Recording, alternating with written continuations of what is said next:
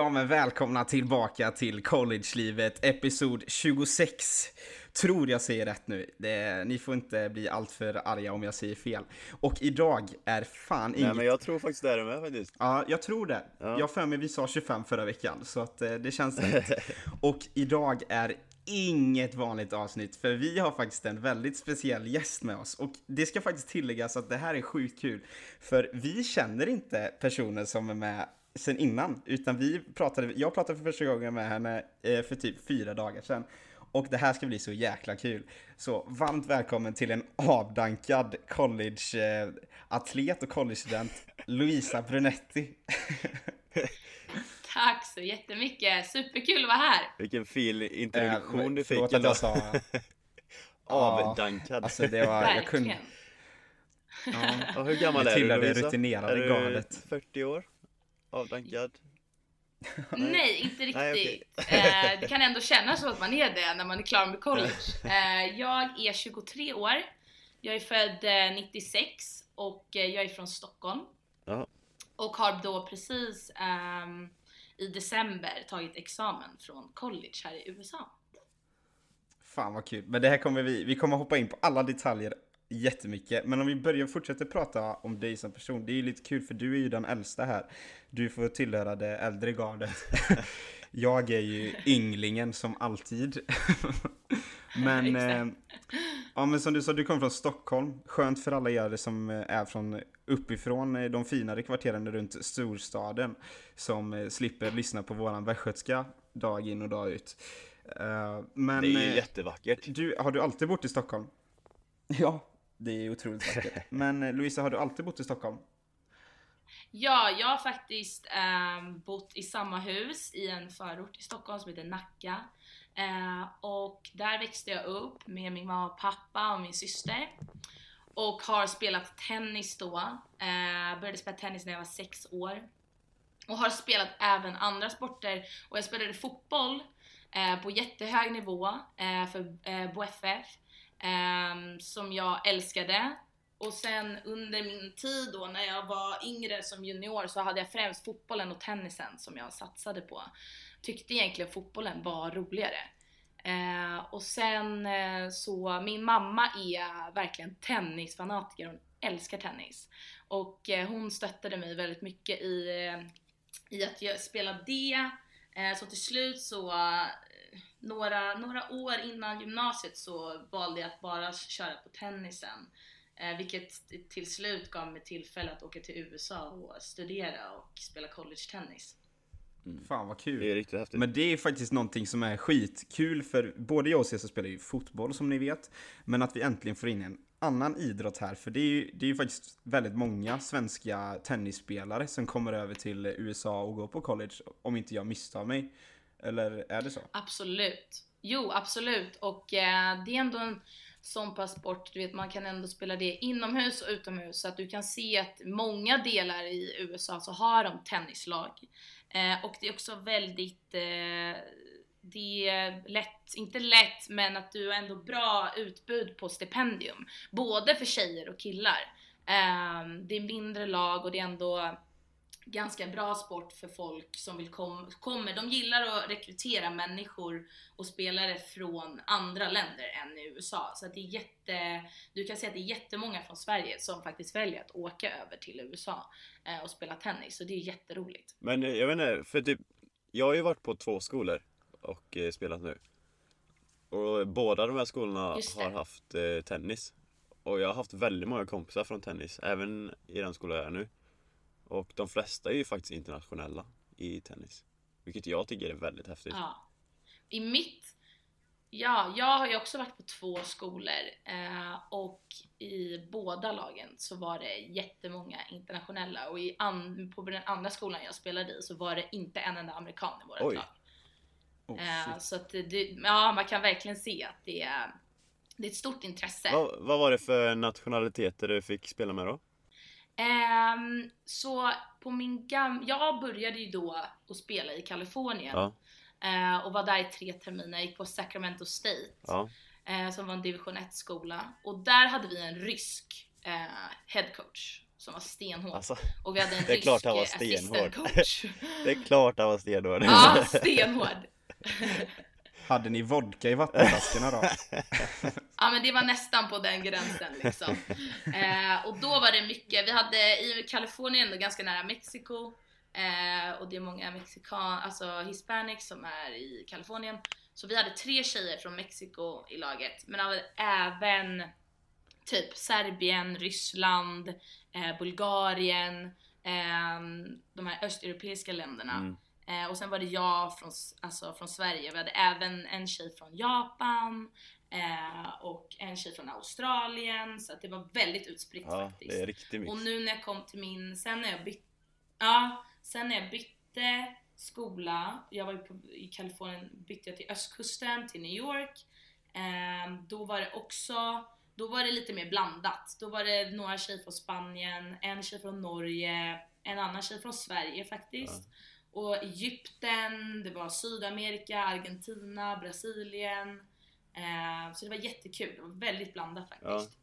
Så man har ju Fan, träffat många internationella, alltså. nationaliteter. Ja, mycket, många nationaliteter, så det var jätteroligt. Ja för det tycker jag är Men en av du, de... om du åker någonstans... Ja fortsätt. Alltså kör du. ja men det tycker jag är en av de liksom, coolaste sakerna att vara här borta. Att man får, man får lära sig många olika kulturer. Man får lära känna liksom, folk från hela världen. Det är långt ifrån bara USA som man kanske tänkte när man kom hit. Utan det är, man får lära känna hela världen typ.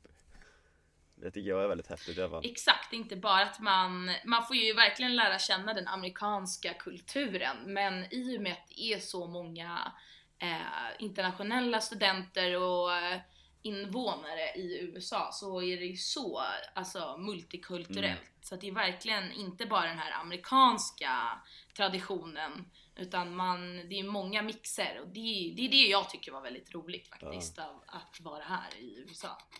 Men det är så sjukt för bå- i båda era fall, Ja. alltså när ni åker någonstans ut i världen, alltså det spelar fan ingen roll vilket land ni åker till, typ ni två har ju kompisar vart som helst. Ja, det är faktiskt Alltså det är så häftigt. sjukt. Mm, sant. Verkligen. För jag brukar kolla Så på det när jag åker hem typ vid vid jul eller vid sommaren och så här typ. Och så kollar jag på min eh, snapchat då, på snapkartan. För då kan man ju se var folk är någonstans. Och det tycker jag är riktigt häftigt. För, Ja. för det är liksom, det är folk i hela världen. och alla de är mina kompisar. Ja. Så det är riktigt häftigt tycker jag. Ja. När alla väl åker hem. Ja, och jag märker ju så här, jag har ju kompisar som har skapat verkligen, man har skapat jättestarka band med. Så att när du väl är ute och reser, då har du typ, om du har en kompis som bor, och du vill åka till Sydamerika och någon bor där, då, då har du den Mm. connection liksom. Så att vill du åka dit, då kanske du kan få bo hos den personen, de kan tipsa om grejer. Så att det är verkligen inte bara att man får kompisar här i USA, att när du väl vä- väljer att resa om du vill göra det, då har du ju den, eh, det nätverket och det är ju fantastiskt. Det är, det är fantastiskt. Men vi har, våran familj, jag och Isaks familj, vi har ju liksom rest en hel del innan.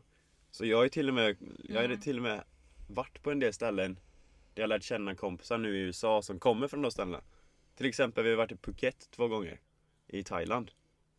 Och jag har en kompis som Mm. kommer från Phuket.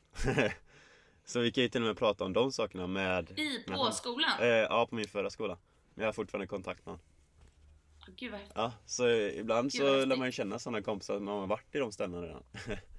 så det blir ju ännu Ja, coolare ja. konversationer då när man, när man väl träffar dem, tycker jag. Ja, Absolut. det är, alltså det är så sjukt vilka möjligheter det finns med college. Men om vi bara backar bandet lite. eh, Hur kommer det sig att du valde att gå till college från att du ändå spelade i Sverige? Till att börja, vart spelade du? Vilken klubb, det sa du kanske?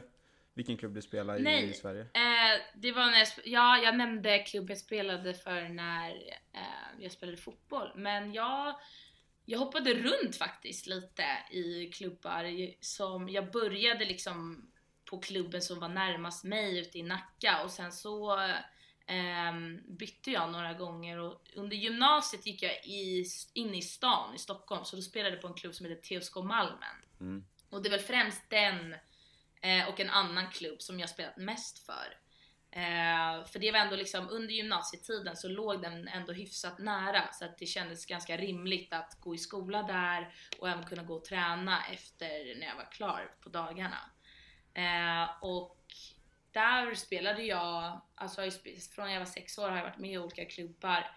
Men just under gymnasiet, även fast jag gick in i stan och hade en klubb som gick in i stan så märkte jag ju att under gymnasietiden spelade jag absolut inte lika mycket tennis som jag gjorde när jag var yngre. Nej. Nej, men För det som du säger är precis, alltså tennis är som en riktig sån sport där man verkligen går till träningen direkt efter skolan. För det, det som du inte vet, det är att du pratar med två före detta tennisspelare. På riktigt hög nivå. Är det sant? Ja. På riktigt eh, hög nivå Ja, dessutom! vi var Ja, proffs. jag mötte ju Roger Federer när jag var 12. Nej, Nej, vi var rätt men vi har värdelösa faktiskt spelat. Jag var värdelös i alla fall. Nej, Du var bättre än vad jag du var. var dålig i... Det, det var också väldigt, Jag det var ju väldigt pinsamt för det var ju bättre vad jag var, jag var två år äldre. ja, fan. Det var lite därför jag Men slutade hur, hur länge spel... Hur länge spelade vi? När började vi? Jag var ju typ åtta tror jag. Hur Ja. gammal var du? Jag vet inte. Jag måste ju varit tio i så fall. Eh, Vi började typ samtidigt. Ja, typ. Men eh, jag tränar ju Ja, bara lite men, grann. eh, Men ni kan, ni kan ju spela då alltså? Ni vet ju hur, Ja, man, spel, ja. hur man spelar? ja, Och det det, är vi. det som är så roligt med tennis, det är ju en sån sport du kan ha hela livet. Eh, Jag ser ju fortfarande när jag går och tränar att det, det kan stå fyra gamla gubbar eller tanter som spelar dubbel tillsammans. Ja. Och de är liksom i 70 års, alltså bara de kan gå så kan, håller de ett rack liksom och puttar över bollen och det är ju jättekul. Det är verkligen en sån sport man kan ha, bara du vet man kan spela, och det är lätt att ta upp det. Även fast inte ni spelar nu för att ni spelar, har liksom fotbollen och studier och andra grejer så kan man ändå ta upp sånt senare i livet Mm. och du kan du ha utdelning för det så länge. Mm. Ja, Det verkligen. sant. Det var bara typ nu under eh, lovet när jag var hemma i Sverige så spelade jag paddel för första gången. Det är ju verkligen en sån mix av typ squash och framförallt tennis. Och Ja. helvete vad kul det var. Alltså tennis är ju så jäkla roligt. Jättekul! Jag- Ja, och paddel är också riktigt roligt faktiskt. Ja, ja, men och sen tennis, alltså det är som du säger, jag tycker det är skitkul. Alltså bara spela tennis. Jag sitter ju på en otroligt giftig forehand. Eh, den är ju omtalad i hela Ulricehamns kommun. Ja, den är, inte, ens, Ja, då får jag se upp om vi någon gång spelar helt enkelt. inte ens jag Ja. hade koll på den. Ja, jag... eh, jag kan säga som så att jag kan vara en riktigt farlig motståndare eh, med de kunskaperna jag besitter. Det tvekar jag inte på. Nej, nej, precis. nej men fan vad kul. Men eh, det är säkert folk, eh, om det är någon som lyssnar från Stockholm som känner till de klubbarna. Alltså, vi har ju lite eh, halvtaskig koll på klubbar. Vi slutade spela tennis, typ. Cesar var väl typ 12, jag var 13, 14. Ja. Så vi höll ju inte på jättelänge. Men, Ja, eh, nej men det är helt förståeligt. men hur kom det sig att du valde att gå till college? Vad var det som lockade? Liksom, hur tog du beslutet? Ärligt talat så, eh, jag har ju en stora syster, hon är tre år äldre än mig, hon är född 93 och hon är väldigt, hon var väldigt duktig i skolan så hon fick väldigt bra betyg och kom in på, efter gymnasiet kom hon in på en väldigt bra, ett bra universitet hemma. Och jag eh, var väl också liksom absolut kapabel till att få bra betyg men satsade inte lika mycket på skolarbetet. Jag hade massa andra intressen jag hellre prioriterade under gymnasiet. Så jag märkte ju att gud, jag, jag har inte jättebra betyg. Eh, det kommer inte bli lätt för mig att komma in på ett universitet här hemma som ändå skulle vara roligt att gå på och bra. Och jag läste ekonomi i gymnasiet och det var den utbildningen jag ville fortsätta med. Och då samtidigt som mina föräldrar, och speciellt min mamma, min mamma hon var på college när hon var, hon gick ett år på college när hon var i våran ålder. Hon drog till Tennessee och spelade på en division 1 skola och älskade det. Eh, men valde att åka hem för att plugga juridik. Och hon sa att hon alltid nästan har ångrat sig lite att hon inte gick kvar för att det var så, en, så himla fantastisk upplevelse. Så Men hon, hon- försökte ju få in i mig att, ja, När hon gick på college, alltså hur länge sedan är detta? gud det är bra fråga. Alltså det måste ju vara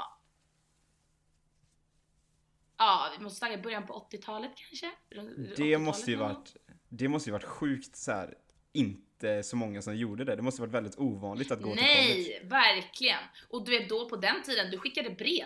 Ja. Så hon, hon skickade ju brev till, eh, alltså prata med skolan och coachen. Fast ju ingenting så att hälsa på eller kolla upp på nät. Alltså här, det, var, det var ju hon- det var ju liksom pappersbrev och sen åkte hon över dit. Hur kom hon på det Eh, då? så att det var ju, det var ju Ja, alltså hon, hon spelade tennis och hon var väldigt, väldigt duktig som eh, junior och då var det väl också en del, alltså hon kom från Stockholm och då var väl ändå folk från Stockholm som började och runt om i Sverige som började lite liksom att det komma upp det här med att man eh, kombinerar utbildning och sport. Eh, så hon, hon valde att göra det. Ehm, Men hur fick väldigt bra, amerikanerna, hur fick amerikanerna liksom nys om henne? Hur upptyckte de liksom? För nu finns det ju inte direkt att du streamar matcher och sådär, det fanns ju inte på 80-talet.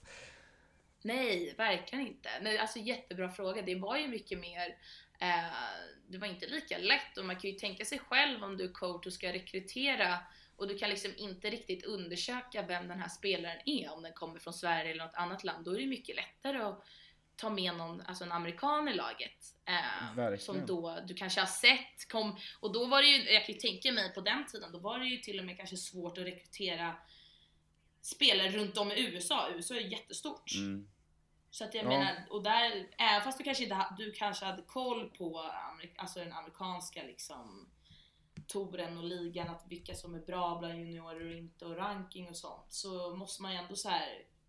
Det var ju mycket lättare, då kunde du bara se spelarna. Det var inte så att folk kanske åkte över. Nu finns ju coacher som åker runt om i länder. Jag hade en coach som eh, kom till Sverige och såg, skulle se olika spelare och såg mig spela. Det är rätt coolt faktiskt. Mm, jag hade Och faktiskt det var också ju inte på en, den tiden. Nej jag hade faktiskt också en skola som ville komma över till Sverige och kolla. Men jag eh, nekade och sa att de inte fick kolla för vi, då spelade jag i ett division 1-lag och vi skulle möta ett division 5-lag i en träningsmatch. Jag liksom kände, ska ni åka från USA för att se mig, eftersom jag är målvakt också, att inte röra bollen en enda gång? Känns Ah. inte jätteschysst. jag bara, nej, gör inte det. Nu Jag hade slutar först det tänkt att här. ni skulle möta hade ni mött några riktigt, riktigt bra och det var såhär, nej men gud, det här kommer bli svårt att vinna och man kanske vill se bra ut. Då hade jag också kanske inte velat. Men om det är verkligen på den nivån, att det var några, att du inte skulle ens få liksom röra bollen, då är det ingen poäng. Nej, vi vann den matchen med 12-0 också så att eh, det var nog tur att de inte åkte. Det är rätt sjukt faktiskt. Ja men fan vad kul. Men eh, hur för våran process när vi gick till college var ju så att vi, vi liksom använde oss av företag som jobbar heltid med att ta spelare, eller studenter och atleter till USA. Använde du det av något liknande? Ja, jag använde också faktiskt eh, ett företag som eh, jobbade med att, alltså som en agency, Mm. eh, som hade kontakt i USA. Och det var också inte bara inom tennis utan andra sporter, jag tror de var mycket inom hockey också. Och de tog jag hjälp av. Och på den tiden, då var det ju liksom så här, eller så här, när jag skulle söka college, då ville jag åka till någon, någonstans där det var varmt. Så jag var ju såhär, jag vill till Florida eller Kalifornien. Jag ska inte åka till där det är kallt, jag vill åka där det är liksom nice väder och där det ändå är så här som att åka på semester typ. Så jag var ju ändå så här, ville push, jag pushade ju för det. För jag visste att om jag ska åka fyra års tid, då, kommer jag, då måste jag åka till ett ställe där, där jag kommer trivas, liksom, att det är en bra miljö. Eh, men ja, alltså det var ju, man tänker sig själv nu bara att, det, att man att det gick igenom så bra som det gjorde var, jag är alltså egentligen, jag har haft sån tur för jag har haft så mycket kompisar som åkt till USA, spelat ett år och åkt hem. Mm. För Mm. att det har varit något fel med deras coach eller skolan eller där de går, att de inte har trivts. Eh, och jag, genom att hitta skolor, då hade jag den här agenturen men också typ kompisar, att jag försökte liksom kolla så här, de som var äldre spelare, eh, vart de var någonstans och hur de trivdes där. Eh, men på, och, och på våran tid när vi skulle söka, då märkte jag av att det var väldigt viktigt för, för eh, människor att komma till en så bra skola som möjligt gällande tennis. Man ville gärna gå på en division 1-skola bara för att det lät så bra liksom. Mm. Att ja, men jag kom in på en division 1-skola. När man egentligen, alltså här, jag har inte spelat tennis för att bli proffs utan jag, jag har ju spelat tennis på grund av att kunna få en utbildning. Det var ju liksom min utdelning efter att ha spelat så många år. Och då är det ju kanske andra faktorer som är viktiga än hur bra eh, laget det. För det var ju många kompisar till mig som åkte till ett för bra lag och inte fick spela någonting och hade det jättejobbigt och jättetufft. Eh, och det tog på dem väldigt mycket, alltså mentalt, att de inte kunde liksom och så var det lite på min första skola, det var division 1. Ja. Och där kände jag att det var väldigt hög nivå. Och det var, det var liksom bara fokus på tennisen. Tennis var nummer ett och skolan och utbildningen var nummer två. Vilket för mig kände var kanske tvärtom. tvärtom. Ja. Jag kände tvärtom. Jag vill ju få en utbildning. Det är det viktigaste. Det är därför jag är här. Tack vare tennisen. Mm. ja, precis. Men hur var det då? Ehm, Fick du så att- spela och så första skolan? Ja, så att jag hittade den här skolan via en kompis som hette Olivia och hon spelade på skolan. Mm. Hon var några år äldre än mig och hon skulle precis sluta. Eh, och jag var i kontakt med henne och hon sa men jag, jag kan absolut rekommendera att du kommer hit och jag kan rekommendera dig för de här coacherna. Liksom. Så att jag var i kontakt med dem och de kollade upp mig och de tyckte det lät bra så att jag hälsade aldrig på den skolan. Eh, men hon förklarade väl hur det var liksom så här, ja men det är mycket träning och det är tufft liksom. Eh, och jag hade ju spelat mot henne innan. Eh, så att jag tänkte såhär, men gud, alltså vi... Om hon platsar i laget, då kommer jag platsa i laget. Mm. Ehm, och jag åkte dit och jag kom dit på vårterminen och jag redshirtade faktiskt min första termin. För att egentligen hade de inte plats i laget men de ville att jag skulle komma. Ja, Eh, vilket betyder att jag tränade bara. Jag spelade inte mina, eh, några matcher första terminen. Eh, och det var ju ganska skönt tyckte jag, för då tog jag tillfälle i akt och bara träna upp mig. För jag hade ju kommit från gymnasiet och egentligen inte spelat. Här spelade vi varje dag flera timmar. Jag spelade väl kanske några timmar i veckan under gymnasiet, speciellt i trean när jag skulle ta studenten. Jag, det sista jag tänkte på var tennisen. Även fast jag hade i baktanken att jag borde ju spela för att komma i form liksom när jag väl åker Hur över. kändes det Så då? att jag tog den terminen, Hur kändes det då när du kom till division 1-laget alltså, och fick spela så sjukt mycket? För det är ju verkligen... alltså det var kul för att jag... Ja. Vad sa du? Det, det Nej men det är ju verkligen eh, jättemycket träning. jag har ju sett mina tenniskompisar här, de tränar ju Exakt. jättemycket och det är inte ens division 1. Ja, och jag kände ju verkligen att som junior, jag tyckte inte det var så kul att spela tennis. Jag tyckte det var roligare att spela fotboll för att det var liksom en lag, alltså man spelade ett lag. Mm. Tennisen spelar du för dig själv. Så att jag tänkte innan jag åkte, hur ska jag orka spela tennis varje dag i fyra års tid? Mm. Det kändes liksom helt omöjligt. Så jag åkte ju över med tanken av att men jag, jag prövar det här och förmodligen kommer jag inte tycka om det men då har jag i alla fall gett det chansen. För det var det mina föräldrar så gärna ville att jag skulle göra. De visste att jag inte var jättemotiverad. Så de sa men pröva det här ehm, och om du inte tycker om det då har du i alla fall gett det chansen. Ja. Så att jag åkte över och var skeptisk över den här trä- träningsmängden. Alltså sjukt skeptisk. Men det, det som var roligt, det som är så stor skillnad från college-tennis och vanlig tennis hemma i Sverige är att man spelar ett lag. Mm. Och vi, det blev en helt annan atmosfär. Helt plötsligt hade vi, vi hade jättehårda coacher, liksom stentuffa, men det var ändå seriöst. Mm. Och vi hade uniformer och det var liksom ett helt tjejlag och jag fick nya kompisar och det blev liksom nästan som en familj. Mm. Så att den här träningsmängden, då blev det nästan, och vet, hemma i Sverige då var det liksom så här, träningen kändes typ inte, jag var inte seriös och tränarna var inte heller seriösa. Mhm. Utan det var bara så här, man gjorde samma sak varje dag. Så att det var liksom inget, alltså det, det var ingen liksom stimulans att gå och spela tennis. Men här var det liksom, det här var ju seriöst. Coll, alltså collegesport är ju, det, de här collegetränarna, det har ni säkert märkt själva, de tar ju sitt jobb väldigt seriöst. Ja, verkligen. Oh ja. Eh, Nej men det låter ja, typ som de Så att lagen jag- jag har spelat med, eller typ haft på mina skolor med. För båda, både den här skolan jag är på nu och den förra skolan. Det har varit, tennislaget har varit typ som en familj kan man säga. De har ju varit så här, de är Ja. alltid som ett lag. Det ju mer varit som ett lag än en Ja. individuell sport. Och även matcherna blir Men- ju som Gud, ett lag ja. med, för vinner den bästa spelaren, då vinner inte laget. Och då går det inte bra för skolan. Så det blir nästan som en lagsport igen. Men nu- exakt. Vilket jag tycker Nu blir jag jätteintresserad där liksom. Alltså hur funkar det rent praktiskt? För alltså jag vet ju bara typ när vi, när jag spelade tennis, alltså det här är ju inte samma nivå va. Men då åkte vi iväg typ fyra, fem spelare och så hade man en match var. Och sen så åkte man tillbaka. Men hur funkar det rent praktiskt? Alltså spelar ni själva liksom en singelmatch eller typ en dubbel? Och sen slås poängen ihop då? Alltså, eller hur funkar allting rent Exakt. praktiskt? Ja, exakt. Så att du har vanligtvis kanske, du behöver minst sex spelare för att kunna spela en college-match. Och då Eh, är det och sex spelare som ju- är tjejer då? Eller sex totalt, sex Exakt. killar och tjejer? Nej, utan killar och tjejer blandar inte utan killarna de spelar för sig, de spelar mot andra college eh, lag som är killar och vi har ett damlag och damlaget spelar mot andra damlag på andra Ja, skolor. okej. Och du behöver minst sex kvinnliga spelare, minst sex manliga spelare då. Men bara för att prata om damlaget. Då vanligtvis så kanske man har några extra, man kanske har åtta spelare, kanske till och med tio spelare. Eh, och du spelar tre dubblar och sex singlar.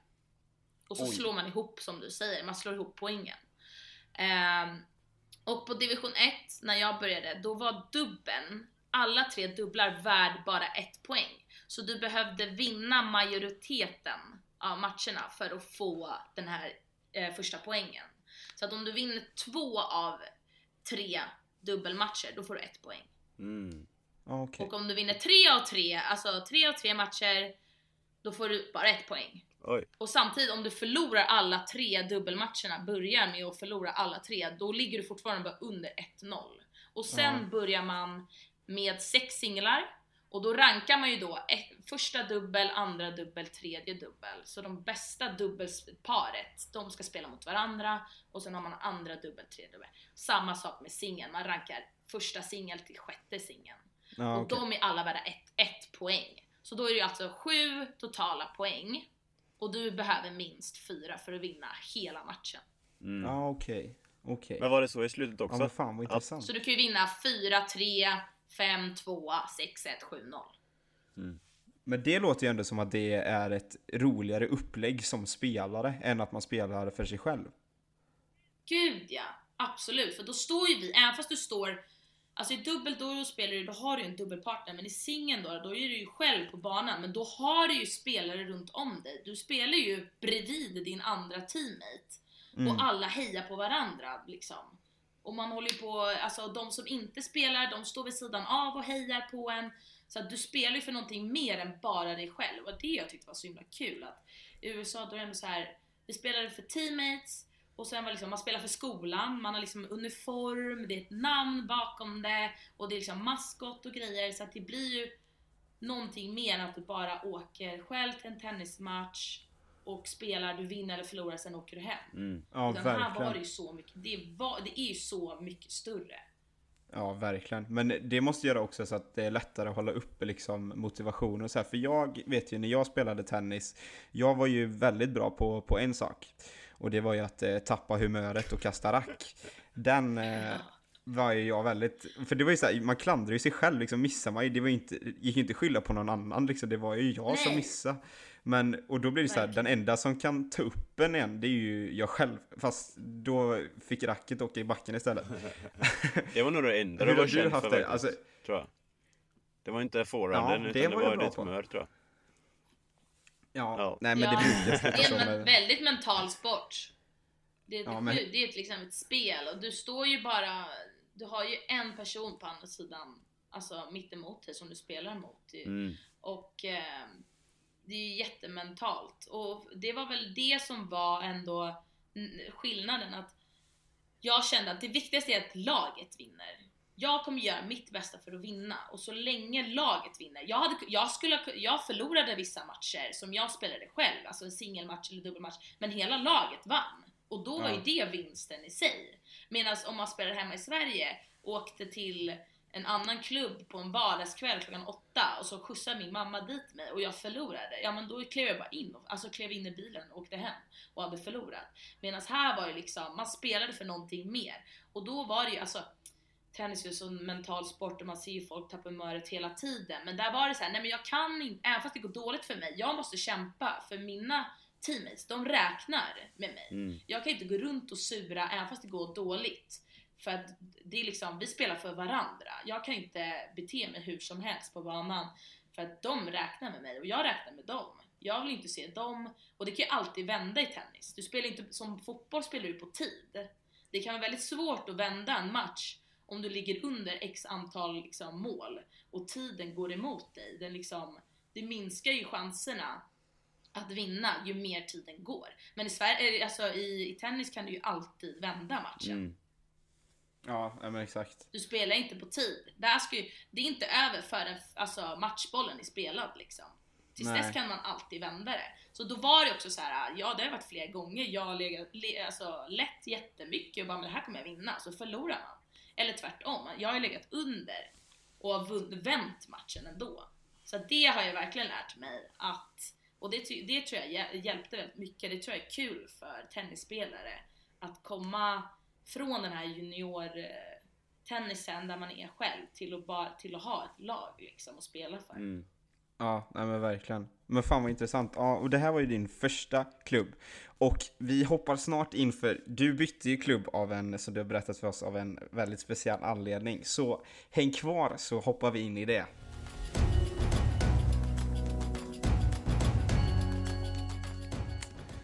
Ja, och du bytte ju skola därefter en och en halv semester, alltså termin då. Eh, av en anledning som var lite oförutsägbar om jag förstått det hela rätt. Kan du berätta vad som hände där Lovisa?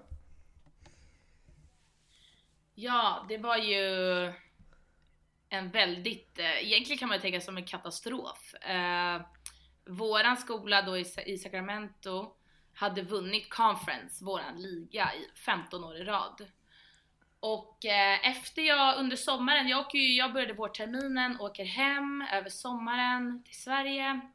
Och precis slutet av sommaren när jag ska åka tillbaka får jag ett mail eh, från skolan där de typ förklarar att eh, för tillfället så eh, är era coacher eh, typ avstängda och eh, just nu har inte ni en coach och ni kommer få veta mer när ni kommer tillbaka. Va?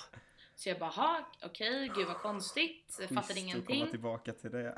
Och försökte väl, försökte väl komma i kontakt Ja, försökte typ komma i kontakt med mina teammates och typ människor jag känner för att se vad som liksom hände och ingen, ingen berättade någonting utan de var såhär bara nej men eh, typ såhär du kommer få veta, för vissa hade redan kommit tillbaka, vissa är stannar där över sommaren. Så de visste ju vad som hade, liksom, vad som hade hänt. Så de bara men du kommer få veta när du kommer hit. De säger liksom ingenting, bara vi vet inte vad som händer.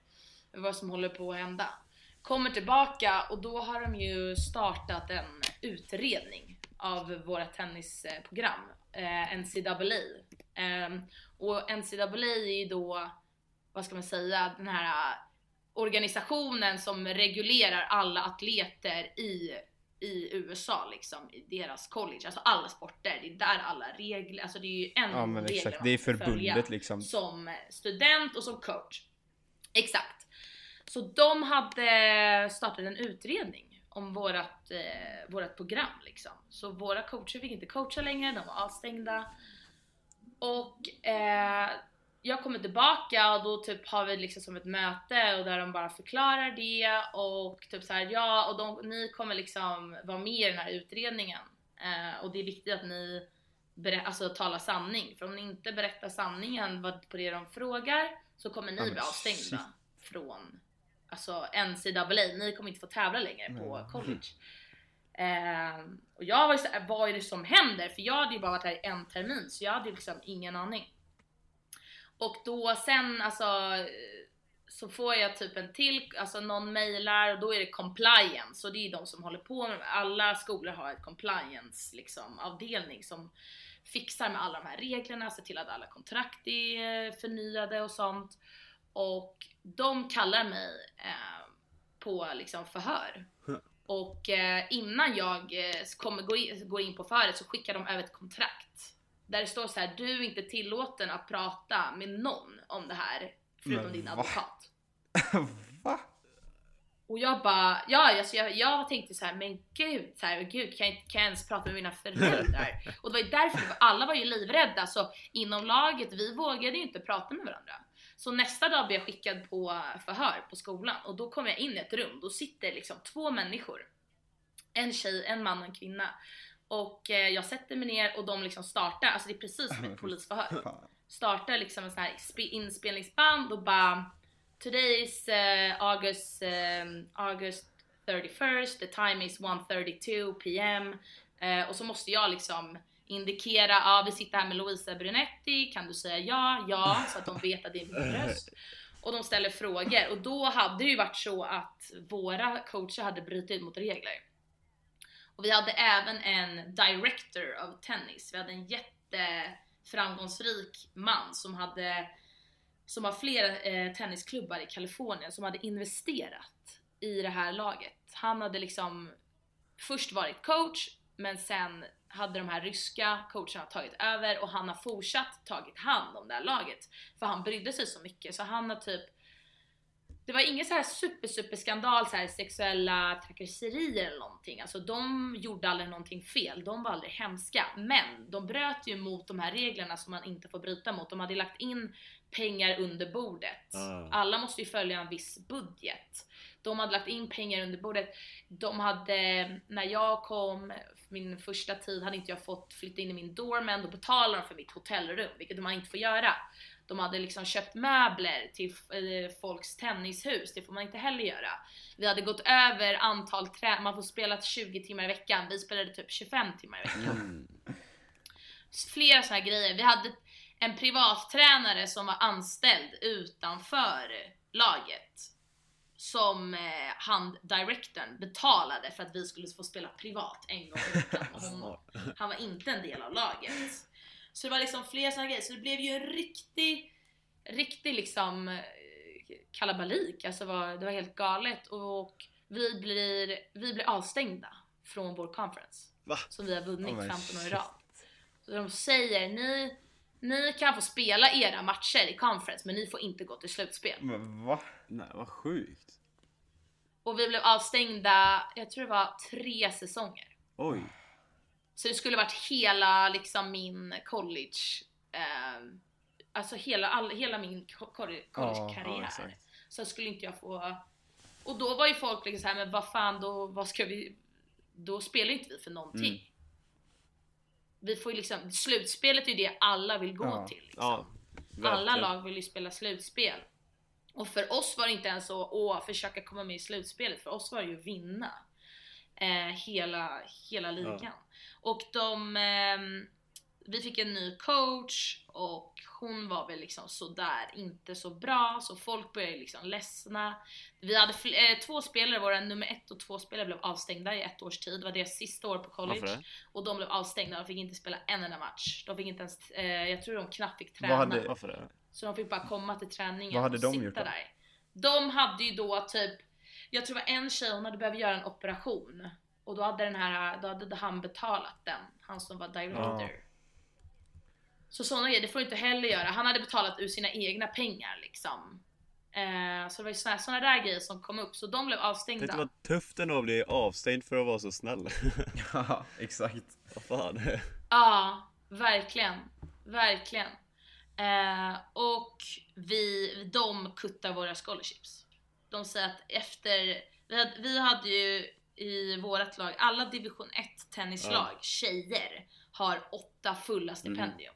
De, alla division 1 lag har det i USA. Åtta fulla. Och de sa att till nästa år så kommer det bara finnas sex. Alltså. Så då redan då, den här nya coachen, hon var så här: nu måste ni tävla mot varandra om vem som får behålla sitt stipendium. Ja.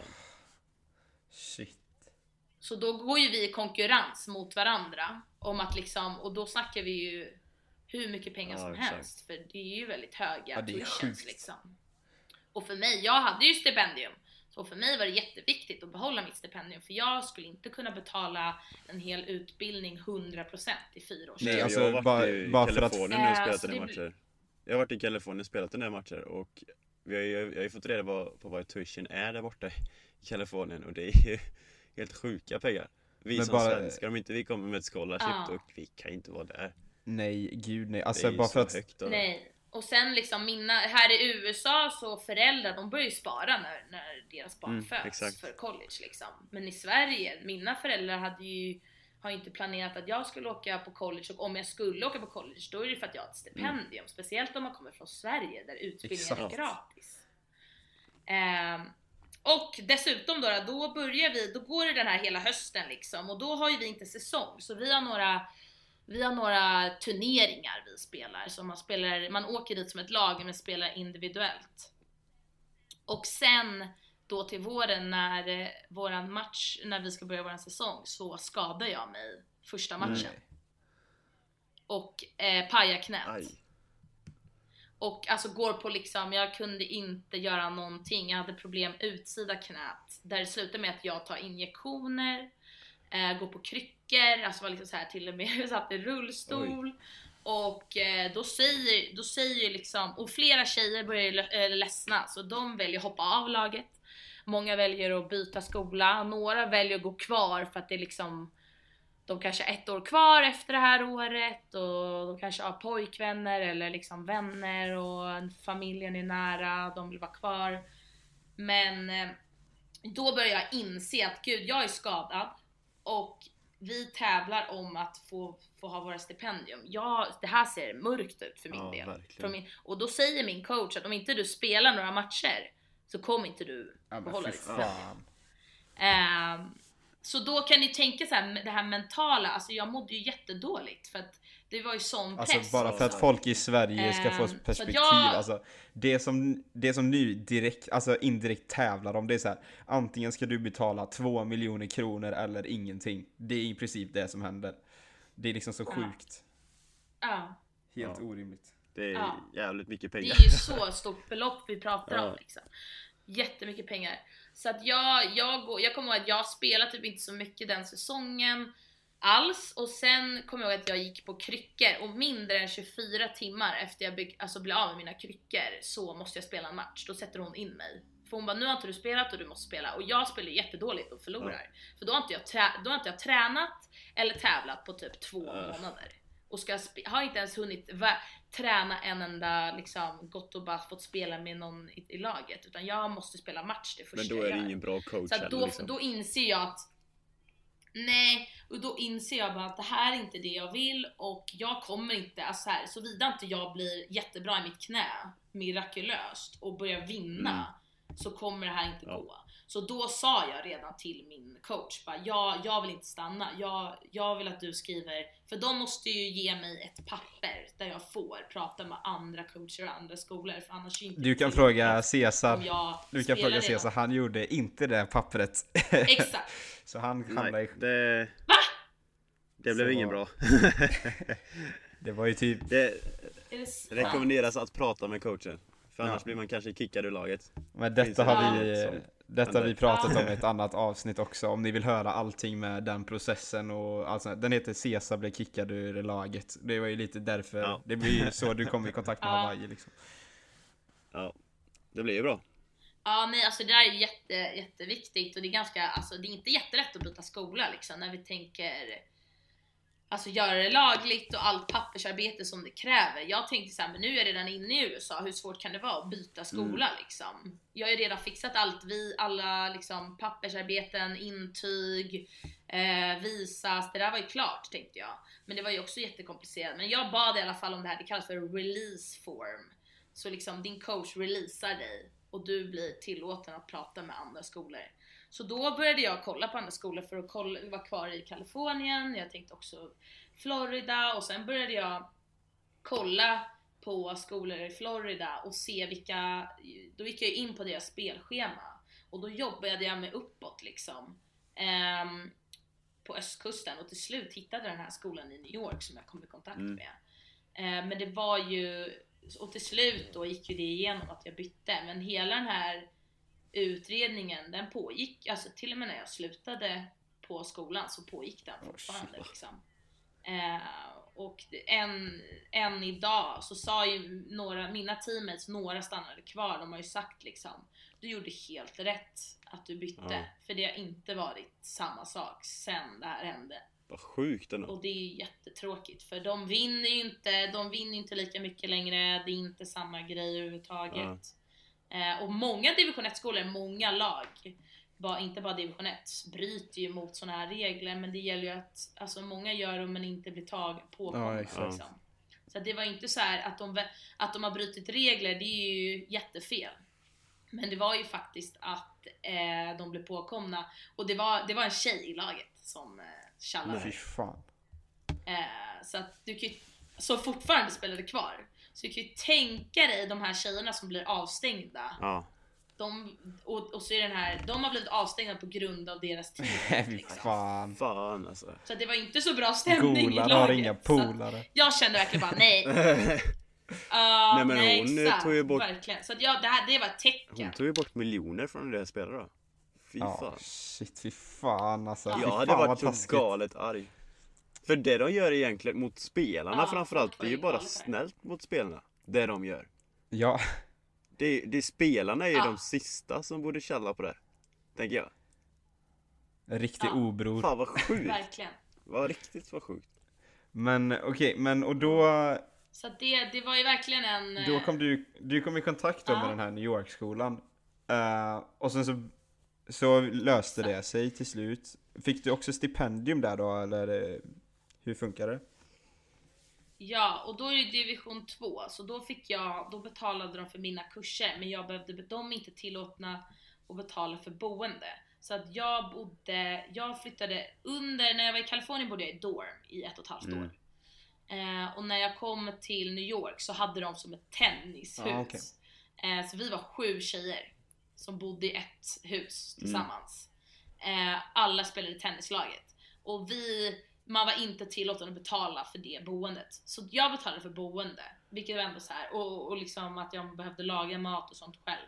Så då blev det mer så här: okej men det är typ som Ja. hemma i Sverige. Där är det ändå så här, du, din utbildning är gratis men om Sverige betalar inte för ditt boende om du väljer där du är student och inte heller det du liksom spenderar dina pengar på om det är mat eller annat. Mm. Ehm, så det fungerar ändå väldigt bra. Det var jag nöjd med. Det tyckte jag var Ja, värt. verkligen. Ja. Och då, men bodde du i centrala New York City, eller vart bodde du då? Ja, så New York City är ju, de har ju five boroughs, liksom fem, dist, inte distrikt men områden kan Ja. man väl kalla det för. Och då är det ju Manhattan, Staten Island, Brooklyn, Bronx och Queens. Och jag, min skola heter Queens College. Så, den ligger i New York City, utanför Manhattan då. ehm, I det här distriktområdet som heter Det låter Ja. jättehäftigt eller? Och då bodde du där? Måste... Ja, och det var ändå så här. Ja, exakt. Så jag bodde precis vid skolan, alltså typ ett kvarter från skolan och det var skönt att typ vara klar med dorms. Jag hade liksom gjort den upplevelsen och det var ju kul så här i början för jag träffade mycket kompisar och nu flyttade jag in i ett hus. Och där var ju då bara, vi var bara internationella tennisspelare och gatan, ett, en gata bredvid så bodde tenniskillarna och de var nio killar i ett Oj. hus och bara internationella också. Så vi umgicks ju jättemycket, kan ju tänka så här hur mycket vi bodde jättenära varandra, alla var internationella och hade e- så här ett hus och vi hade ju vi var jättemycket över hos dem och de var hos oss och vi liksom drack och gick ut tillsammans. Vi blev ju väldigt tajta med killaget så det var ju jätteroligt. Det måste varit skitkul Ja, jättekul. Och det, var, det tyckte jag så här, det kändes bra. Och då, flytt, då bytte jag ju till division 2. Och där fick jag äntligen så här, men det här känns rimligt. För att där, alltså på min gamla skola spelade vi kanske fyra timmar tennis om dagen och skulle fysa en timme om dagen. Här var det två timmar tennis om dagen och vi fysade några gånger i Mm. veckan typ. Och min coach sa det bara, vi är seriösa, vi vinner väldigt mycket, de, vårt lag vann väldigt mycket. Han bara, men du ska ha kul här och du ska satsa på eh, skolan, det är det viktigaste. Så om du har så ett viktigt prov eller någonting och inte känner att du vill gå tidigare från träningen, då kan du göra Ja. det. Så han var ju väldigt så här förstående att det är en balans. Att tennis, alltså allt hänger inte på tennisen. Sen måste du ändå vara seriös och liksom eh, respektera dina teammates, du kan ju inte liksom lalla runt. Men det, var, det fanns det här utrymmet att, att prioritera saker och det tyckte jag var jätteskönt. Det var det jag var Ja, ute efter. mm. Och där, men däremot så var det, det var ju mycket, jag uppskattar ju det mycket mer efter att ha kommit från en division 1 skola och varit med om allt det här. När jag kom till den här skolan då kände jag så här, men gud, nu har jag liksom, jag prövade på det. Men det här känns liksom, det här, det, det är det här jag skulle ha Mm. gjort. Och då uppskattar jag det sjukt mycket. Det, Så jag trivdes ju jättebra. där känner jag för min egen del att det, det är det jag vill göra med. Jag vill spela seriöst för jag tycker inte det är kul att bara spela lite lallar runt lite. Utan jag gillar att spela seriöst. Eh, och det är mycket träning och så här men i division 2 så man har ju verkligen frihet också. Eh, liksom, Men, jag, jag eh, får gå ut Gud, ja. och jag får Och ha, sen, göra jag menar- saker jag vill göra också. Så, Ja. Ja och det finns, det är ju det är alltid olika. Det är klart det finns, alltså det finns ju division 2 lag som är sjukt bra som vinner över division 1 lag och där det är jätteseriöst. I alla fall inom tennis där det liksom är Men generellt så skulle jag säga att eh, och jag tycker liksom att Division 1, alla stirrade, jag stirrade ganska ble, alltså jag blev så här, åh jag vill till division 1 för att det låter så himla bra. Men, men så tänkte jag så här, det är ju mycket, det här är det, och alla mina kompisar som åkte hem efter ett år, de spelade ju på division 1. ja. Det var ingen som spelade på division 2 och åkte Nej. hem. Utan de flesta spelade på division 1 och det var alldeles för seriöst och de mådde, mådde psykiskt dåligt och kunde liksom inte slå igenom, de trivdes inte, det var för mycket press Mm.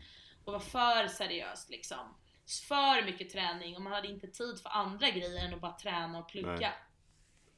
Och det tycker jag, det är ändå något som jag liksom rekommenderar att om, om du inte satsar på tennisen på det sättet att du, ska, du vill, det är det enda du vill ägna dig åt så skulle jag verkligen rekommendera att gå till en division 2 skola eller en skola som liksom har en balans med det här. För det är det som hela college, känner jag, upplevelsen handlar om. Det handlar inte om att bara stå på en tennisbana utan det handlar allt det här runt om. Och här i New York, vi har ju gått ut jättemycket och jag har hittat på grejer och liksom hängt med kompisar, skaffat nya kompisar utanför tennislaget som bor i New York. Eh, och den, den, den friheten hade inte jag på, på Nej, så du hade mycket mer liksom, det var mycket mer balanserat och lite lägre träningsdos men att det ändå var seriöst i division 2 då. Ja, perfekt Exakt. mix för, för dig då. Exakt. Ja, det var helt, helt, alltså var helt perfekt faktiskt. Så det, det var jätteroligt. Det trivdes jag. Och då fortsatte jag med min. De hade också, många skolor har ju business, alltså ekonomiutbildning och sånt.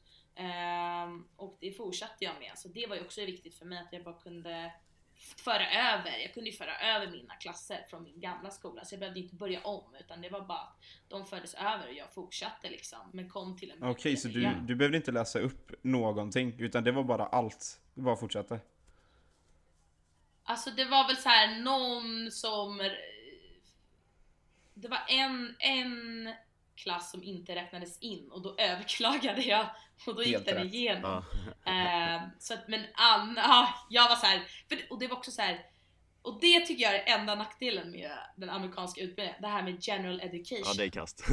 Att jag ska behöva sitta och läsa Biologi. musik och konst och biologi. Jag behövde läsa om geology och stjärn, alltså astronomy. Jag satt och läste anthropology liksom om apor och sånt. Då sitter jag med mitt, i mitt, det gjorde jag nu, mitt senior year, sitter och läser om liksom utvecklingen av människan. Vilket kan vara intressant och jag hade en jättebra professor. Men det, rä, alltså där, det, rä, det har ingenting med vad jag vill göra i mitt liv. Det eh, var rimligt att läsa när man var yngre, när man ska bli allmänbildad. Men det var en sån här klass då som inte gick igenom. Och jag bara, jag tänker inte sitta och läsa det här Nej. igen.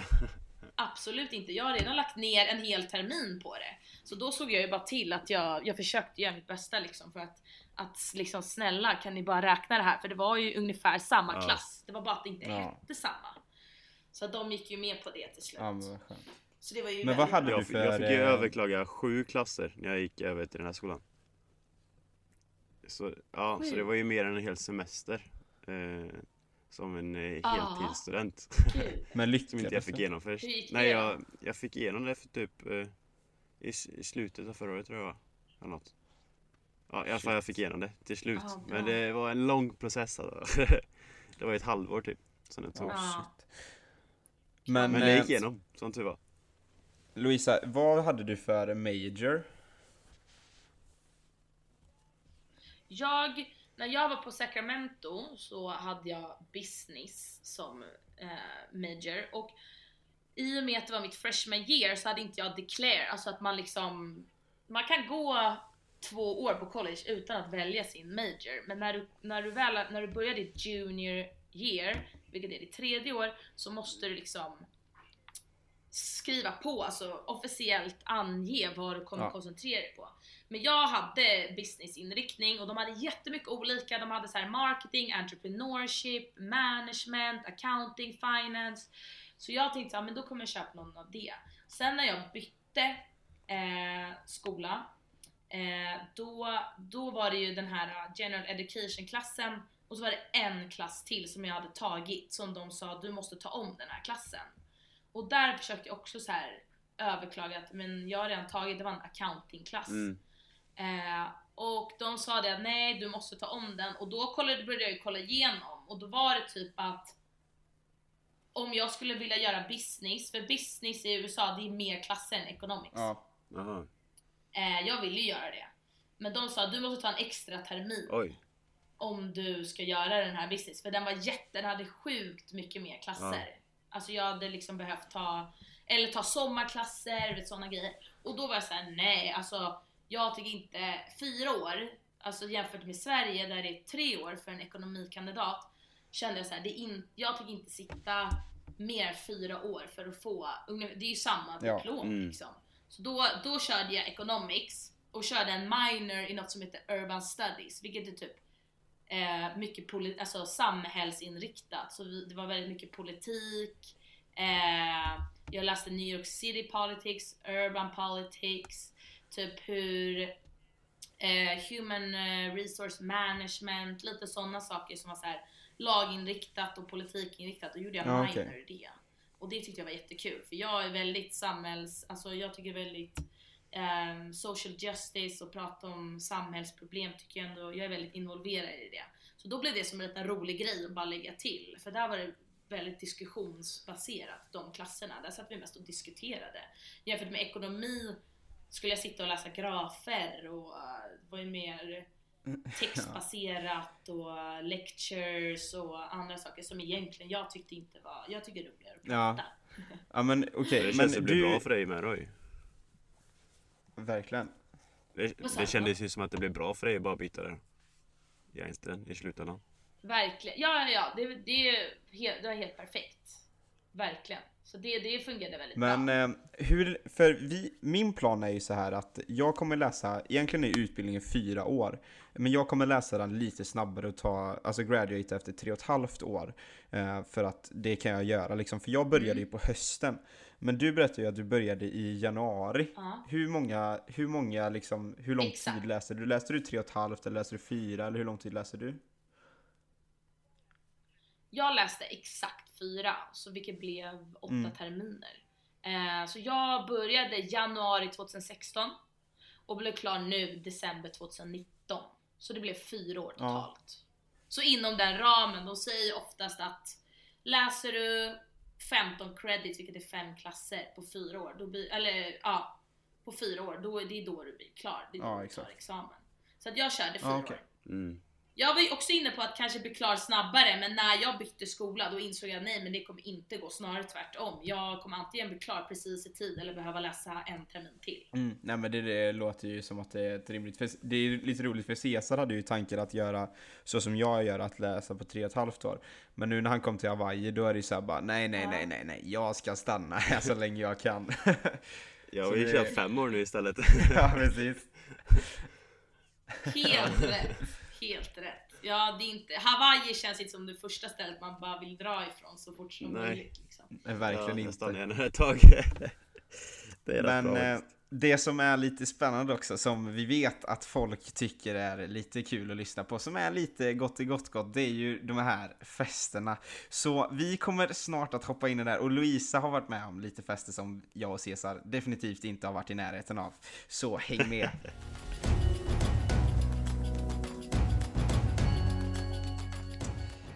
Nej men som vi vet så tycker ju ni lyssnare att det är kul när vi eh, gör lite inslag av fester. Och det tycker vi själva också är för jävla kul som ni vet. Och Louisa har ju faktiskt upplevt saker som vi inte eh, själva har upplevt. Och det är alltid kul att diskutera sånt här. Så våran fråga till dig Louisa, det är väl lite, har du, vad är din uppfattning av collegefester och har du varit på något så här riktigt sjukt eller kul fest någon gång? Ja, jag framför allt eh, på min eh, första skola i Kalifornien gick jag bara på house parties. Eh, främst för att många var ju inte 21, jag var freshman. Men också för att det var typ ett riktigt såhär college, eh, alltså område där vi bodde. Så där var det alltid antingen atleter, olika så här, eh, lag på skolan som hade hemmafest eller typ sororities och fraternities. Ja. Ehm, så under ett och ett halvt år gick jag väl jag bara på sånt. Mm.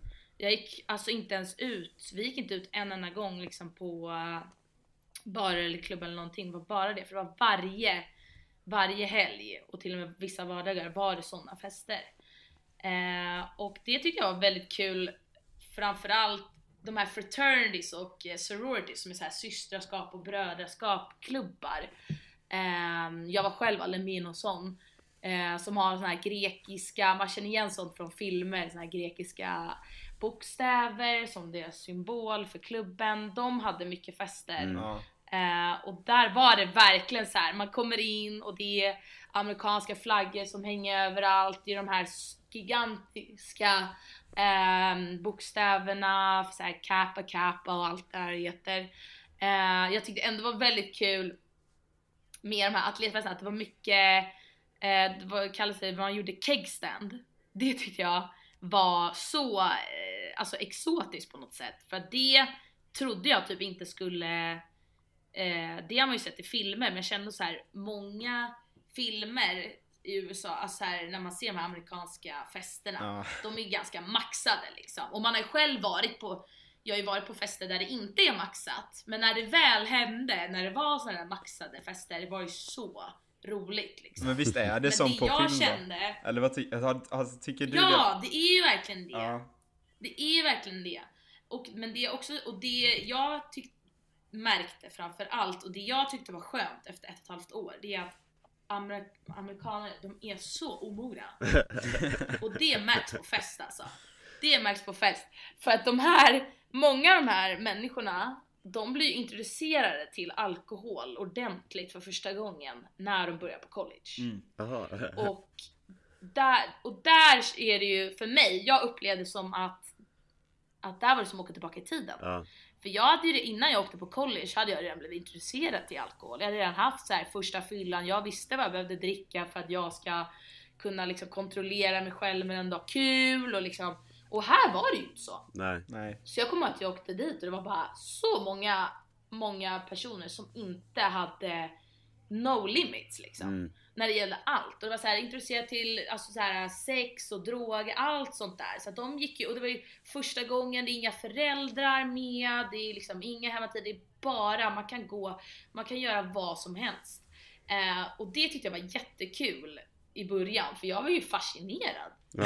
Eh, och jag kände mig ganska, alltså jag kände mig dock såhär, gud, är jag typ gammal? Ja. För att jag, jag betedde mig inte så. Sen hade jag också jättekul, liksom drack och allt det här, men jag behövde, det var inte på den nivån. Ja. Eh, och jag tyckte det ändå när jag väl bytte sen skola, då gick inte vi på hemmafester längre, för då var, tänk, tänkte vi i New York City. Alltså det, väldigt, det var inte lika mycket hemmafester, utan där var det snarare gå på barer och gå ut på klubbar. Liksom. Mm. Och då, det kändes ganska bra för då var jag typ klar med alla de här hemmafesterna. Men det var ju precis, jag lyssnade på ett, eh, när jag lyssnade på er podd eh, och snacka om att eh, polisen kommer. Ja. Och alla blir livrädda och bara springer liksom. Och, bara, och jag tänkte så här, gud, för det har ju hänt någon gång när man var yngre också, i alla fall hemma i Sverige, att polisen kommer. Men då är det snarare så här bara okej, typ alla ska ut och bara ingenting händer. Men här var ju de rädda själva för att bli tagna. ja, exakt. Nej men det är verkligen så, alla flyr. Eh, och det var ju så himla Flyr, exakt! Ja. Det är liksom bara, folk springer som att det är... ja. Ehm, och det var ju också så här, herregud, ibland kommer ju liksom polisen alldeles för tidigt för att det är också så här. I USA, alla får komma. Mm. Ja, exakt. Alltså i Sverige, där är det ändå så här, man ringer ju, ah okej så här min kompis ska ha fest, ja men då ringer man ju, ja men kan jag komma med de här människorna? Ja men det går jättebra, kommer den här tiden, perfekt vi ses då. I, i USA på, på college, du behöver inte ens känna människor, du vet inte ens vem som bor där utan du vet bara, ah eh, det är, alltså, det är tennisfest eller det är basketball party. Ja. Och du, bara, du får bara en adress och du klampar in i någons hem liksom. Och de själva bryr sig ju typ Nej, inte. nej. Utan det är bara att kliva in.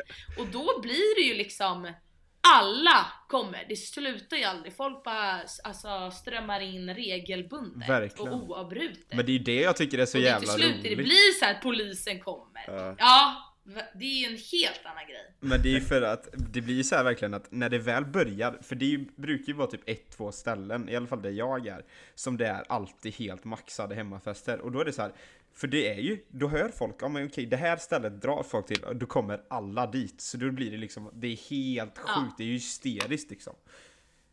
Och det, Ja. det är klart som fan att polisen Nej. får la nys om det och då kommer de och sen så springer alla som att det är tredje världskriget och så visar det sig att de vill typ bara att man ska Ja. vrida ner volymen två snäpp. Ja. Så det är liksom Det är där, typ ja. så. Jag hade så Men, eh, framförallt du berättade min ju- förra Nej, så skola. jag tyckte det var väldigt Men, eh, men jag hade framförallt så i min förra skola. Då var det också så här att alla kom. Men nästan varenda Ja. fest, nä, nästan Ja. alla fester var att då bjöd man bara in ett visst antal. Men det slutade aldrig komma ändå. Asså? Ja, det var liksom Nej. så här Ja, bara för de exakt. här personerna egentligen. Men sen i slutet av kvällen, ja men då var det 100 pers där ändå. Ja men det är alltså Ja. några öl in så är alla välkomna. Ja, kan vara så. Nej men och sen, Ja och jag tror också så här, här är det så här, man bor i college Alltså så här, du bor i något collegehus, du har förmodligen inte så här jätte, eller alltså jag hade ju aldrig gjort det själv men Alltså så här, det är inte så att du bor hemma hos nå- dina föräldrar där det ändå är så här, det kommer vara dyrare saker och, och grejer får inte gå sönder. Mm. Här är det så här, i USA när jag gick på fest, och, alltså du, det finns ju inte de här dyrbara grejerna förutom dina egna ägodelar kanske. Men det var ju så här, folk som kissar på mattorna på golvet, slå, folk slår hål i väggarna, alltså river ner saker, alltså här, de, det är ju så hänsynslöst Ja. egentligen. Eh, Det är lite det här med liksom mogenheten inte, där också kanske. folk kliver in i det där. Ja, och liksom ingen respekt, förstår typ inte att så här, ja, men det är faktiskt folk som bor här. Ja. Utan det är bara ett ställe man ska kunna liksom gå galet, galen på liksom och bara maxa som du säger. Ja, Och där är det också så här omogen. Det kunde ha varit så när man var yngre men jag tycker så här nu skulle man ju själv aldrig göra det. nej, Nej, nej, verkligen men jag tror det Jag skulle aldrig är gjort det kulturkrock. när jag var yngre heller men då kanske det var vanligare hemma i Sverige när folk är yngre. Ja, ja, ja, definitivt. Men jag tror det blir också en form av kulturkrock. Vi är så vana vid med struktur och allt sånt där och de är ju inte det. Det är ju Hey Bye liksom. Ja. Men Ja. sen berättade du också att eh, du skaffade dig ett extrajobb när du var i New York City. Eh, kan du berätta om det? Vad du gjorde och eh, vad som, liksom, vilka människor det var som kom till det jobbet? Ja, ehm, när jag då började i New York så fick jag höra om att många åkte ut i mitt lag.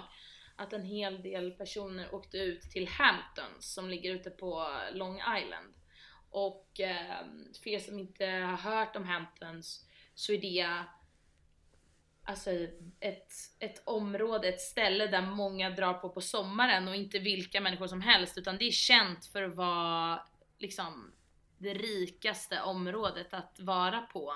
Eh, människor som åker dit, det är de här Alltså det är som, det kan du höra i filmer också och det är de här människorna som bor på Manhattan, på Upper East Side som har obegränsat med pengar och de har ett gigantiskt hus ute i Hamptons också eh, som ligger precis vid vattnet. Så att jag fick höra om att många åkte ut dit för att vara tennistränare åt de här människorna.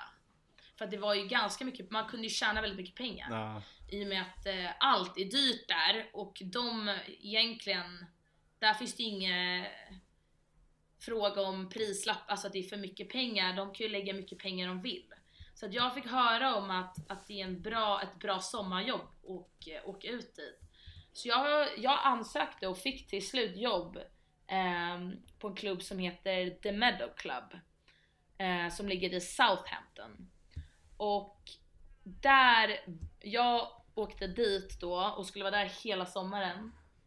och jobba och det är verkligen den sjukaste tennisklubben eller liksom bara idrottsanläggningen idrottsanläggning jag sett i hela mitt liv. Det är, man kliver in där och det är över 30 gräsbanor Åh, som ligger på havet. På havet? På havet. På havet? Ja, alltså liksom med vi... På havet? I havet? Nej, de ligger, alltså liksom man hör vågorna från tennisbanorna. Shit. Och det är bara vitt. Alla människor går, man får bara vitt på sig. Ehm, och det här jag, här jag slutade då, var- alltså jag, det slutade med att jag var tennistränare där i två somrar. Och det är verkligen så här Eh, jättefin, eh, liksom eh, traditionell klubb, liksom hur den ser ut och eh, alltså klubbhuset och allting och extremt vackert, extremt vackert. Och eh, där fick jag tillfälle att träffa människor som, alltså världskända människor, antingen kända eh, för liksom att, att de har ett an- känt ansikte på grund av att de är atleter eller skådespelare eller något. Men också så mycket människor man inte känner till som styr den här världen som vi vet är topp 1% i USA. Och den här topp 1% de är ju liksom världens rikaste människor. Ja. Och de, de fick jag träffa på en, en daglig, liksom varje dag.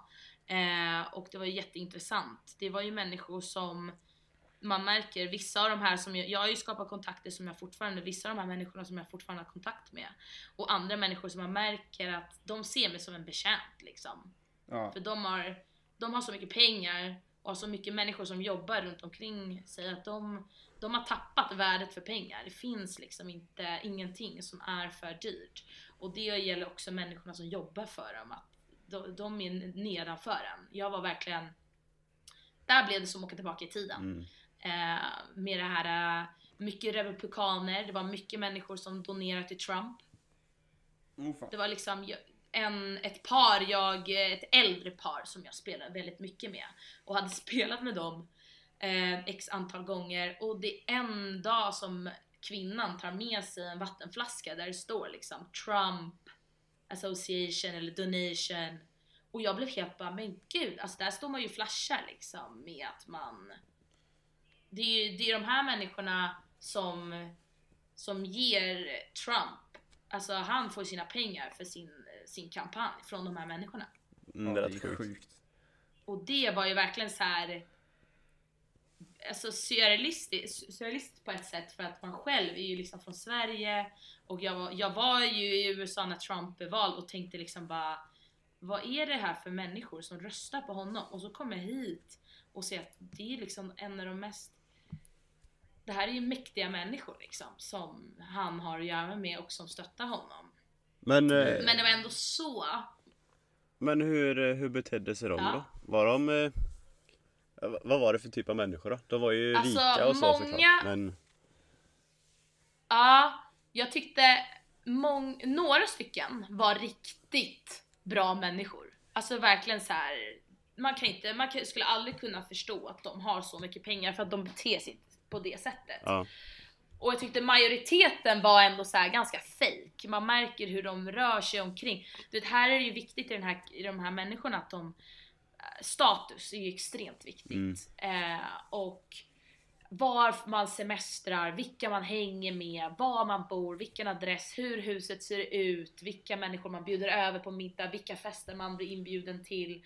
Alla sådana där saker. Så att man märkte att det var mycket, mycket fake mellan dem. Det var liksom så här folk, speciellt de här kvinnorna som står och pratar, hemmafruarna som står och pratar med varandra, det låter inte äkta. Och så var det ju också allmänt, man kände av den stämningen. Att så här, ni gillar typ inte varandra egentligen.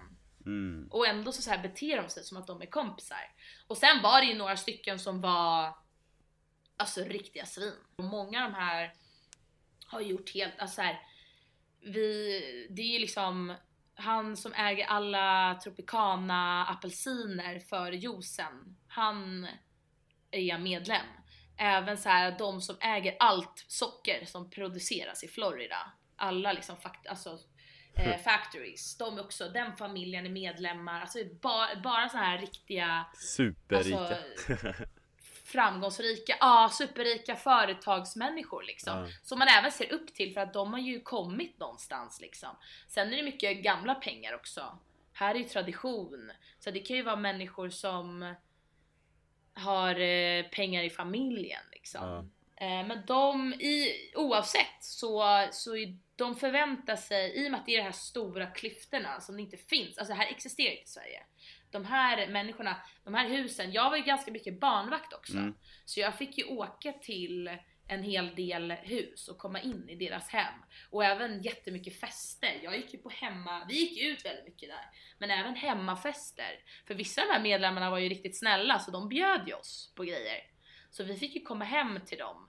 Och då kan det vara liksom Alltså så här, jag var på en polofest, Ralph Lauren polofest Ja.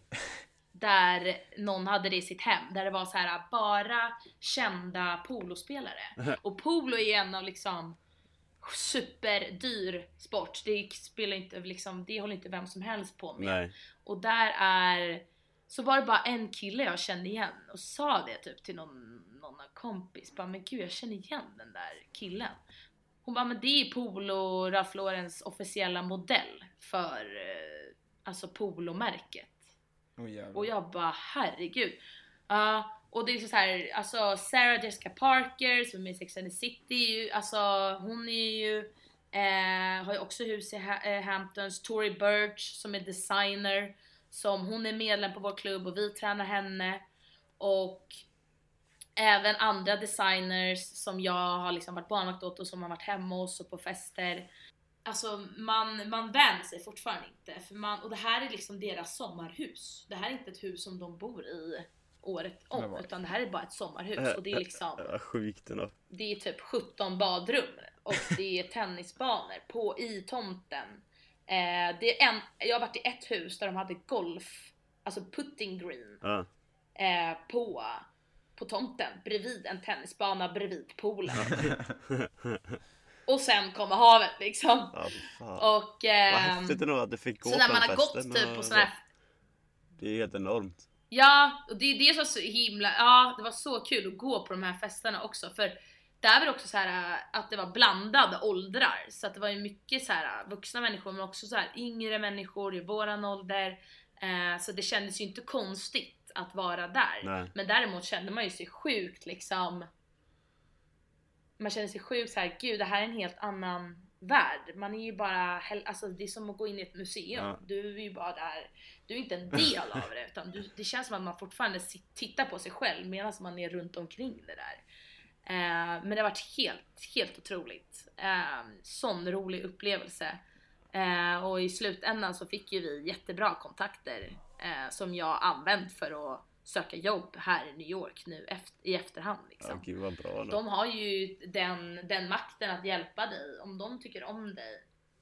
För det är ändå någonting inom sport att de ser ändå upp till dig i och med att du lär dem någonting de inte kan. Mm. Jag är ju ändå bättre på dem i tennis. Ja, Och där på något sätt finns det ju ändå respekt, för alltså många hade respekten. Sen så var det för vissa tvärtom, att du är liksom som en hjälpreda bara. Ja. Eh, Men många såg ändå upp till dig för att du, du kunde ju någonting som de ville kunna mer av. Ja. ja, exakt. ja, det är häftigt. Ja, fan vad kul alltså. Fan vad spännande. Men eh, det leder ju också lite in på, Jättekul. för det som är det som ni kanske tänker nu, jag vet inte, vi har ju inte förklarat någonting egentligen. Men Cesar sitter ju som vanligt på andra sidan jorden i Hawaii. Jag sitter som vanligt i, i Albany, eh, som ligger i New York State. Men Louisa sitter i New York City. Eh, så vi sitter ju på tre olika platser. Men, och du graduated ju förra vintern. Men du är fortfarande kvar i New York. Vad är det du gör nu i New York City? Ja, så jag tog examen nu eh, december 2019 och när man är klar med sin utbildning i USA, jag är ju på studentvisa som ni också är, eh, då får man stanna kvar, då kan man göra något som heter OPT.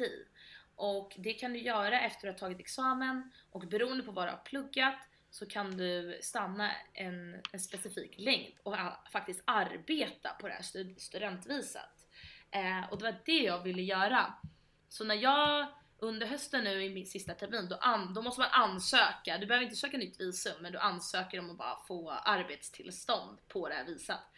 Eh, och det fick jag godkänt. Så nu ehm, när det blev jul åkte jag hem men sen nu har jag åkt tillbaka till New York och ska börja jobba näst, alltså om en och en halv vecka på en managementkonsultfirma på Manhattan. Mm.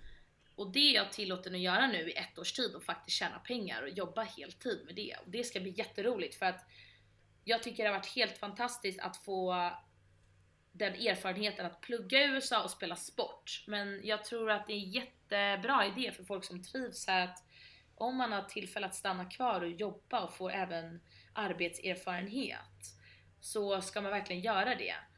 För då kändes det som att då har jag prickat i allting sen när jag väl återvänder till Europa. Då har jag fått sporten, utbildningen och att arbeta och få det med på CVt. Så det är det jag ska göra nu faktiskt. Och då får vi se hur det går. Det kommer bli jättehäftigt. Det är jag jättetaggad på. Och få jobba, Men vad sa du, du började- jobba där du får. Och jobba då är liksom. ändå- Det är enormt. Ja, exakt. Och jag har ju gjort, jag har faktiskt tidigare gjort internships och sånt. När jag inte jobbade i Hamptons under sommaren så gjorde jag två internships eh, under mitt sista år på Manhattan. Ehm, för att bara få lite erfarenhet. Men nu är jag ändå så här, nu känner man ju sig färdigpluggad. Eh, och då var det ju kul att liksom hitta något där det är så här, där man verkligen kommer börja sin karriär. Och jag tror att det också ser man vet ju att det man, folk är imponerade. Jag, ni måste ha märkt det när ni också är hemma och pratar med folk och man berättar att man är i USA och pluggar och spelar fotboll eller tennis. Ja, ja. Folk blir imponerade. Absolut. Ja, det. Absolut. Det är ju en eh, speciell grej Den kommer man ju ha med sig. Ja, verkligen. Ja, för att vem, alltså egentligen så här, vem som helst, om man väl vill och, och kan betala kan man ju åka till USA och plugga men vem som helst kan inte få ett stipendium inom fotboll eller tennis eller en annan sport för att komma till ett annat land. Eh, och det är något som vi sticker ut väldigt mycket på och det, det är det jag känner är roligt med att sen när man kommer tillbaka till Europa att man har gjort någonting som även fast folk gör det så är det fortfarande inte det är fortfarande liksom börjar bli större och större. Mm. Eh, och därför tror jag det blir jättebra att kombinera även att få ha jobbat på Manhattan. För då känns det som att då har jag, har jag alla liksom kategorier som jag upp, alltså har jag prickat i. Verkligen, fast- alltså att säga att man har jobbat på Manhattan, alltså det är inte, det är inte direkt som att, alltså vilket jobb som helst. Det är ju så här, det är jävligt bra. Det är ser nog sjukt bra ut på CVt i alla fall. Men jag tycker också det är rätt kul för att Jag får hoppas det. det är ju en speciell grej vi gör, men trots att vi alla tre är i USA och har gjort det här nu, så alla tre har haft helt olika upplevelser. Så det, det blir ju verkligen speciellt. Exakt, ja gud ja. Ja, ja. Det blir en sin, sin egna resa Ja. som man gör. Ehm, och det är olika vart man än... Och därför tror jag det är roligt liksom, här, du bytte ju, du var Kentucky och sen åker till Hawaii. Att man får... Det är så olika i USA också vart du är. Det kan ju, man kan ju nästan känna så att det inte ens är samma land beroende på vilken stat du är i. För människorna och miljön och allting runt om är så annorlunda jämfört med där du var innan. Och därför är det också väldigt roligt att uppleva sånt. Mm, Att du får uppleva de två aspekterna. mm, verkligen. Men är jag sjukt tycker ju verkligen så här att som eh, en, liksom, jag ser ju allting utifrån era situationer. Jag tycker ju verkligen så här, ni har ju tagit vara på den här chansen till 100% och verkligen gjort så mycket ni bara kan utav det. Att ni testar olika ställen, ni test, du har liksom testat att göra internships Lovisa och, eh, och sen så eh, också ta jobb på Manhattan. Du är liksom, det är precis det du berättade om, liksom jobba på den här fina flådiga tennisklubben. Liksom. Ni har ju verkligen tagit vara på den här upplevelsen så mycket, så mycket som möjligt. Vilket är, eh, alltså det är ju någonting som, det är, och allting egentligen kretsar ju kring att man har varit, alltså är duktig i en sport. Och det är det som allting kommer ifrån. Alltså det är ju så Mm. sjukt mycket för, för det hårda slitet man har lagt ner på sporten. Så liksom pay, Exakt, för att jag, man, jag vet inte hur det var för er men jag kände ändå att när jag var junior i, i hemma att nej, men jag kommer ju inte ägna hela mitt liv på att spela tennis på den här nivån. Och det var det mina föräldrar sa, men det här blir din utdelning. Att få åka till USA och få, få den här utbildningen. Det kommer vara, bak, det kommer liksom det du kommer få ut för, ut för efter hela det här, äh, så mycket tid man har lagt ner på att spela den här sporten. Men det var ju exakt så jag därför kände tycker också. verkligen För jag, jag ja. spelade ju i IFK Göteborg och då blev det ju så här, när jag väl var med A-laget och hade det som, som, som yrke, då var det ju verkligen att, men det är det här jag har liksom kämpat för, att få vara med på den här professionella nivån, få lön liksom varje månad för att spela den sporten jag älskar. Och sen då när den eran tog slut, då blev det ju så här, men vänta lite nu, ska jag, är det det här allting? Jag har lagt ner så sjukt många timmar varje vecka på att bli bra. Ska det här liksom vara allt att jag ska spela? För då satt jag på bänken i division 1 och var det så här, fotboll var inte lika roligt längre. Ska det sluta här liksom? Ska jag sitta på bänken här och sen gå ner och spela division 3 kanske och sen så lägga av när jag är 25 och inte få något mer för allt det hårda slitet? Så tänkte jag bara nej, alltså det finns inte en chans. Och det var ju därför jag bara, nej men jag måste, då drar jag till USA och får en utbildning, en fantastisk upplevelse och liksom något som jag kommer ta med mig i resten av livet. Det är liksom, det är en bra betalning för allt det hårda slitet. Det känns fair. Exakt. Ja, och det är ju det som är så bra med USA, att man kan kombinera sporten och utbildningen. Det är ju liksom det enda stället som man faktiskt kan göra det, för här är ju sport så stort. Alltså college-sport är ju jätte, jättestort. Du kan ju tänka dig liksom här, alltså, eh, alltså basket och amerikansk fotboll och hockey, även vanlig fotboll. Alltså alla de här sporterna, de som är riktigt bra, det är ju liksom, alltså, mil, alltså det är en, det är en, det är en industri som är, genererar sjukt mycket pengar också, så de lägger ju ner så mycket engagemang och investeringar i det här. Och det är därför det är så roligt att ta en del av det. Ja, verkligen. Alltså sjukt kul. Men alltså, det har varit så himla roligt att ha med dig, för det blir verkligen så här helt nya perspektiv på allting. Med tennis, med nya ställen, med vad du har upplevt och allt sånt här. För jag tänker, vi har hållit på, hållit på nu i en och en halv timme. Uh, och det har varit så sjukt fullspäckat med hur mycket bra information, upplevelser och sjukt mycket kul som helst. Så jag tänker bara om uh, om det är nu någon tennisspelare som sitter och lyssnar här, som liksom har tagit in den här informationen och allting som du har berättat uh, om här idag, Louisa, så liksom bara ge tips. Hur ska man gå tillväga om man skulle vilja göra samma upplevelse som du har gjort? Vad är dina tips och råd hur man ska gå tillväga? Jag skulle verkligen försöka att um, prata med folk um, som alltså svenskar som är på college i USA eller varit på college i USA. Och också tänk igenom vad är det du vill få ut av det här. Alltså jag rekommenderar verkligen att stirra inte blind på att försöka komma till en så bra eh, skola som möjligt som just i sporten.